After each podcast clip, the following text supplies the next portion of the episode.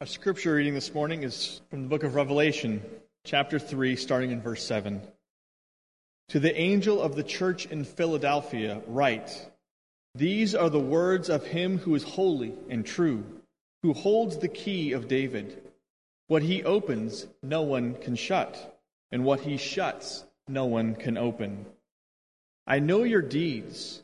See, I have placed before you an open door that no one can shut. I know that you have little strength, yet you have kept my word and have not denied my name.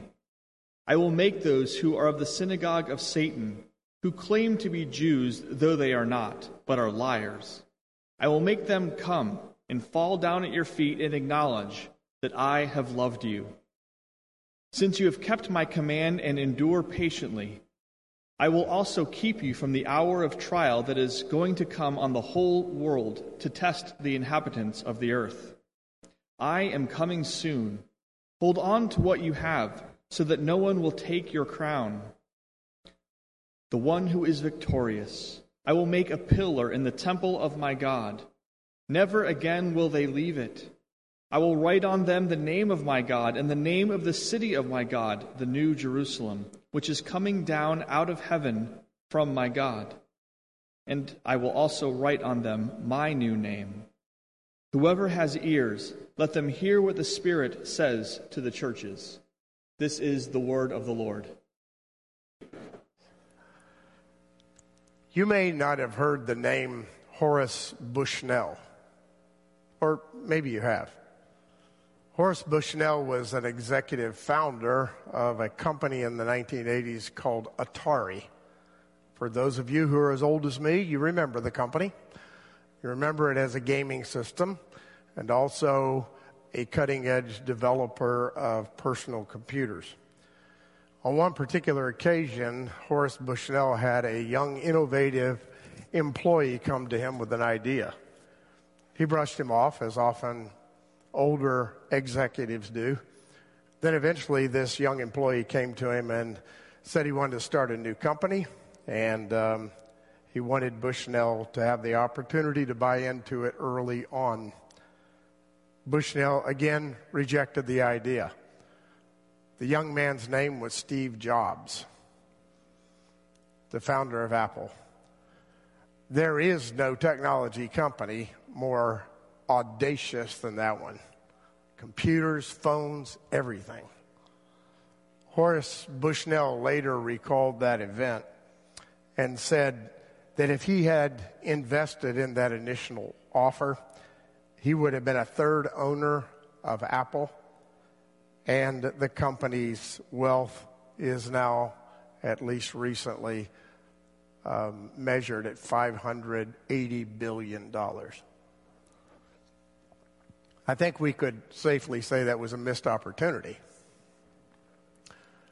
Today we're talking about a church in Philadelphia.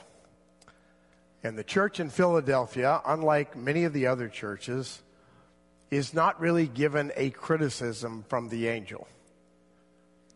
Except one thing, which is really not a criticism, it's just a warning. And the warning is this there's an opportunity in front of you. There is an open door. Don't miss it. Some of the pictures from Philadelphia um, that come up on the screen show you that even today, uh, it's a thriving town in Turkey. Plenty of people living in that town, plenty of things going on. A picture that takes us back to the Roman Empire when it had established that town in Turkey. You see this grand Colosseum, which was typical of many Roman towns. That was Philadelphia's Colosseum. The next picture looks like, I believe, Roman ruins, but it's not. Actually, it's the ruins of a basilica church that dates back to about 700 AD. That's all that's left of it. The next picture shows you a slide of some of the ancient Roman ruins and the town that's developed all around it. It's a big town. It was a prosperous town back then. one of the main Roman roads that was legendary came through Philadelphia. And there must have been enormous economic opportunities in that town. But it's unlikely, as we know, that the angel was referring to economic opportunities. He was referring to something else. What is the something else? What's the great opportunity? The open door. Biblical scholars find it to be rather mysterious. They're not exactly sure what the open door was. And so we speculate.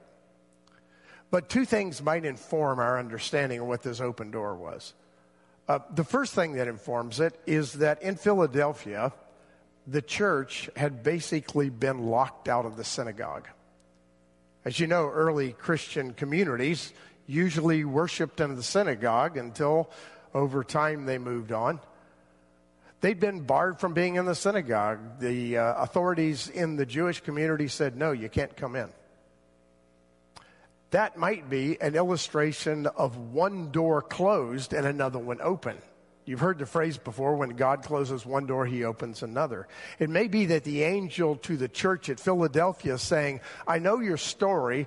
The door has been shut on you. You've been barred from worshiping in the synagogue. But I want to tell you there's an opportunity out there. And the first opportunity he may be referring to is, is basically this I'm the one who has the keys to the kingdom of God. I am the one who holds the keys of David, as the text says. I am the one who gives you entry into, it's referred to in those verses, the New Jerusalem, which is coming down out of heaven. Don't be concerned about the locked door in your face. Be concerned about the open door that I have given you to enter into eternal life. That's quite a, a twist on a locked door, isn't it? It's a reminder to the early Christians, and they knew it so well, that their message was qualitatively different than anyone else's in the world. They, those early Christians, Jewish by birth, most of them in the early days, worshiped in the synagogue, and their message from the day of Pentecost, when Peter spoke to all those people and 3,000 came to faith, their message from the early days was this thing called God's Messiah. It's not just for the Jewish nation, it's for the whole world. That's the good news. This one called Jesus is for everyone. The early Christian community was the most inclusive religion that anyone had ever seen. It's for everyone. Don't worry about it, says the angel. Eventually, even they who have locked you out are going to understand. They're going to come back and kneel down in front of you symbolically and admit that I love you too. So, walk through that open door. The second possibility for understanding what the opportunity or the open door was all about is a description of the history of Philadelphia as a city.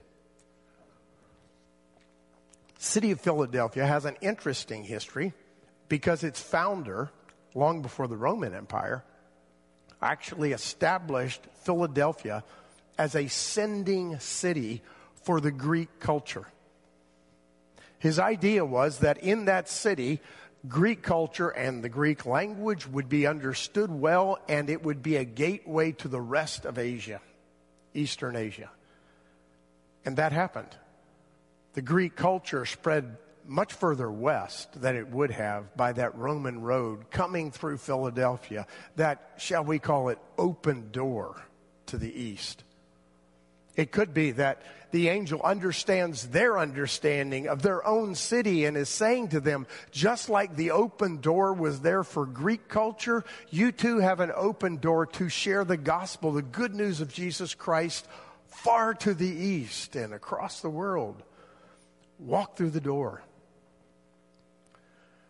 Around here at ECC, we have frequently described ourselves as a receiving, equipping, and sending church. Why? Because we've recognized an open door. We've acknowledged and we need to continue to remind ourselves that in this place, unlike some churches, people walk through those back doors. Right now, they don't even have to open the door because of the pandemic. Everybody comes and goes. They walk through the back door. They become part of this congregation and they're here for a number of years and then they move on. And they take whatever they received here and we take whatever they brought to us. We're built up and they're sent out. If I were to throw up a list of names of our missionaries at ECC this year or 25 years before, what you'd see is a group of people who came here first, felt the call of God, and were sent out. Many of them, actually, most of them, didn't come to Indiana University to become a missionary. Some of them came for language studies for a particular reason in missions. Others like a missionary family we support in Turkey, not too many miles from the city of Philadelphia. That young man came. He was the first student I ever met at ECC. He came to study philosophy and literature. And then he felt the call of God. And now he's a missionary in Istanbul. I visited him several times, amazed by what God is doing with his ministry. We are an open door, a revolving door. It's painful sometimes. People just come and go. We love them and then they're gone. But it's, it's an open door. So we have to seize it. We have to acknowledge it. We have to own it. The notion of an open door was repeatedly used in the Bible, especially in the New Testament, and especially with the Apostle Paul. On one occasion, he wrote to um, the Corinthians and he said to them, Look, I want you to understand something. There's this unbelievably opened door for me for effective ministry. And he was talking about Ephesus, one of the churches that's listed in this early part of the book of Revelation. In Ephesus, Paul stayed for three years, which was really quite unlike him to stay that long because he had so many opportunities to share the good news. And look what happened. Ephesus is one of those big, important churches to the advancement of the gospel in Asia. I wonder uh, when we think about ourselves what this says to us. First, let me acknowledge something. This was written to a church, and as such, it's written, to other churches. Thus, it's written to us as a church. So we have to ask the question what does it mean for us? But I want to add something else. The church is a collection of individuals, especially at this place, a collection of disparate individuals from all over the place with different perspectives. So when we ask, what does it mean for the church? We're also asking very directly, what does it mean for you? Because you are what makes up the church. So I have four suggestions for what it might mean for us. I'll call them the four B's. And by that I mean be this, be that. Easy to remember. First be be aware. Be aware of opportunities that are all around you. How does this happen? How do you become aware of opportunities for ministry, opportunities for evangelism that are all around you? I don't know if you think this is odd, but I think the first step, maybe the most important step, towards recognizing opportunities that are around us is to stop thinking about ourselves long enough to think about the other. You know, you know what is a, a terrible part of some people's model for ministry, evangelism, or anything else? It's really about them. They're trying to be great. They're trying to be the best at this or the best at that. They're trying to create a program that's better than everybody else's. If we could move away, my friends, from self awareness to other awareness, it's amazing what might happen. It's amazing if we stop thinking about ourselves and thought about others, what God might be able to do with us as a church and as individuals. Sometimes we approach ministry or evangelism with a, a predetermined idea. This is the issue. This is the way it ought to advance. This is the way it ought to be. And we might be right, but we also might not be listening. Maybe we just need to stop long enough to hear from the other to watch, to listen, and then walk through the open door. Second B, first was be aware. Second B is to be willing. It's one thing to be aware, to see the opportunity, the open door. It's another thing to be willing to walk through it. You can identify it, but are you willing to walk through it? So I have a, uh, a hard, difficult pointed question for many of us. It's pretty simple. How many times in the last year have you said no when there was an opportunity that was presented to you for ministry? Second question How many more times are you going to say that? I know that all of us are busy. That old adage is true if you want to get something done, find somebody who's got too much to do, right? We get that. But sometimes, sometimes we just say no because it's our habit to say no. You know, when Jesus called his disciples, he did not say to them, Come and follow me, and I'll give you the job of your life, the one you've been looking for all along. Didn't say that at all. He said, I'm your Lord and your master. Come follow me because I've redeemed you. And if you understand redemption the way you ought to, it means you're going to serve other people. You're going to give your life for them. You're not even going to be thinking so much about yourself. I wonder if, if that might change something if we were aware and we were also willing the third B I'd like to suggest is to be patient. Be aware, be willing, and be patient. Notice in this passage that it is God who opened the door. And it is God who has the ability to close the door, and nobody else can shut it, says the angel. Here's the point of patience we wait for God to open the door. We don't knock down the door.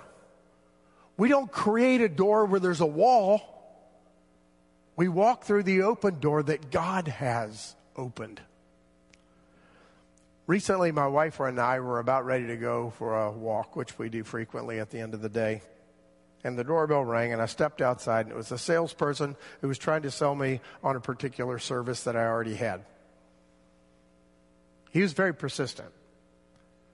He kept saying it, kept saying it, and I kept saying no, kept saying no, and finally he said, Look, you've already told me no three times, but let me ask you. And I'm thinking, dude, if I already told you no three times, why do I have to say it a fourth time? So I just punched him in the nose and he left. No, I didn't. uh, you have no idea how many times I haven't done something just because of my reputation as a pastor that I might otherwise have done. So I didn't, right? But, but I was frustrated. I was like, get out of my face. I want to go on a walk. What's the point? Honestly, folks, I've seen somebody, more than one somebody's, approach evangelism like that. Sharing the good news with other people like that.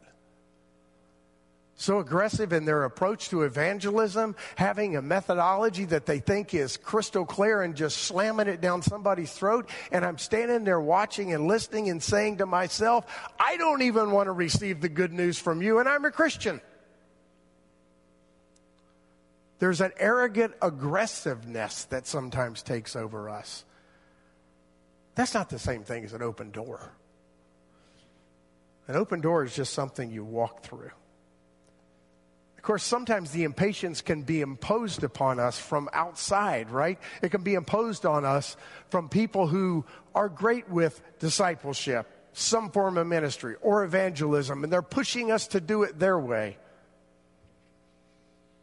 There's a lot of good methods out there. I understand that. But you know it's true. Rabbits run fast and ducks swim better.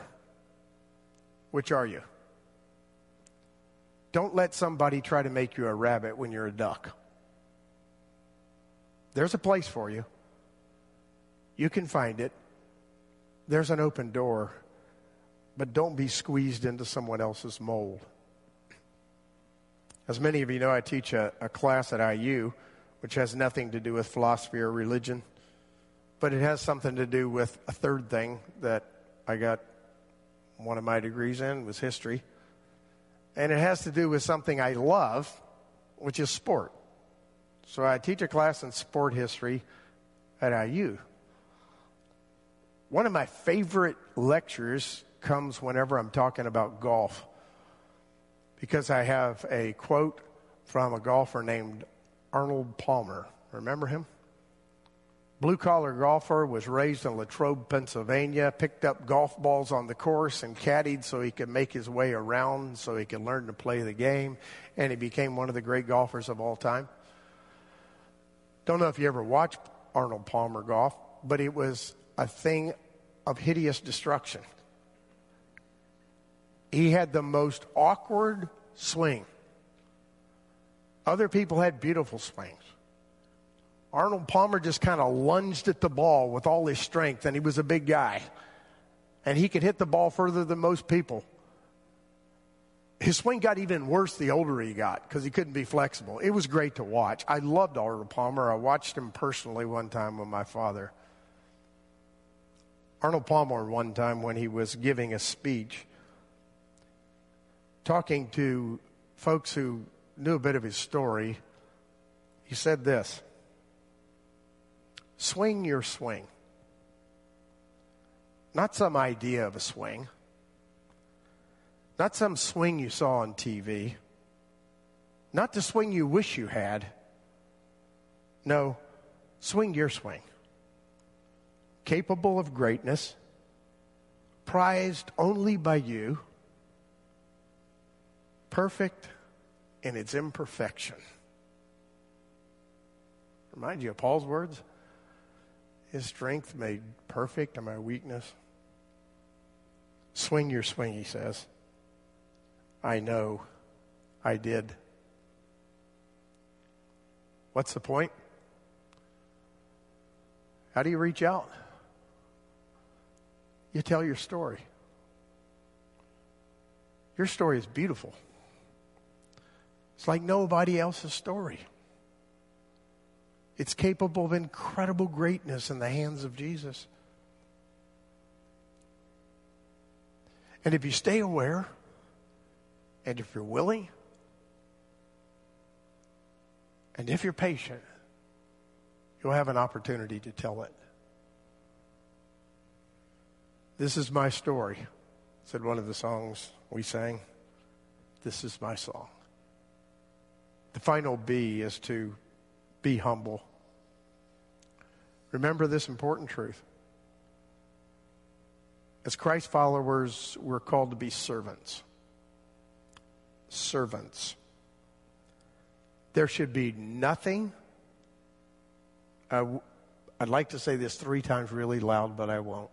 There should be nothing arrogant about us. Don't allow your confidence in the truth, which I'm sure you have, I know I have. Don't allow your confidence in the truth to make you arrogant or judgmental. It's unbecoming to servants of Jesus Christ. So let's stop it already. Let's become known as a group of Christ followers who are not arrogant and bombastic and mean spirited. Let's be servants to the world. Our position as Christ followers demands humility, and we ought to understand that better than anybody. Jesus, who was God in the flesh, stooped and washed the disciples' feet and told them to do the same. That's why Paul's epic reminder in Philippians chapter 2 says the same thing. If you have any comfort for being united in Christ, if any fellowship in the Spirit, then be like minded. Be like Jesus, who was in very nature God, but did not consider equality with God something to be grasped or held onto, but made himself nothing. Being made in fashion like a man, he humbled himself. He became a servant. His humility led him to his death, death on a cross. What's the end of that passage? Because of all this. God exalted him and gave him a name. Why? Because he talked about himself being great? No, because he was humble. Why? Because he was arrogant and judgmental and harsh with people? No, because he was humble. God gave him a name that's above every name, that at the name of Jesus, every knee should bow and every tongue should confess that Jesus Christ is Lord to the glory of God the Father. Be humble like Jesus. So, a final flurry of questions. Do you think you have the answers? You're probably not ready. Are you confident? Feel prepared? Probably not ready. Have you found that one method for discipleship or evangelism that's going to work? You're probably not ready. Do you feel inadequate? Are you afraid? Do you feel foolish? Are you worried that you might fail? Good news. You're exactly where you need to be. His strength made perfect in your weakness. So be aware, be willing be patient, and be humble. Let's pray. God, we thank you that you chose us. Not because we deserved it, not because we were the best, but because you're God. You chose us to demonstrate your strength in our weakness. And my, do we feel weak? Inadequate for the task, confused about the next step, shy about sharing our faith, worried about serving because others seem better. Lord, give us the grace to stop thinking about ourselves and to think about others and your church. You chose us before the foundation of the world to be holy and blameless in your sight. In love, you adopted us as your dear children to the praise of your glorious grace, which you freely gave us in the one you loved. We thank you, Lord, for our chosenness, and we pray that you will give us the courage to step up and walk through the open door Lord, not just in the future, but tomorrow. Tomorrow, there'll be an open door. May we walk through it and not miss the opportunity. In the name of Christ our Lord, we pray. Amen.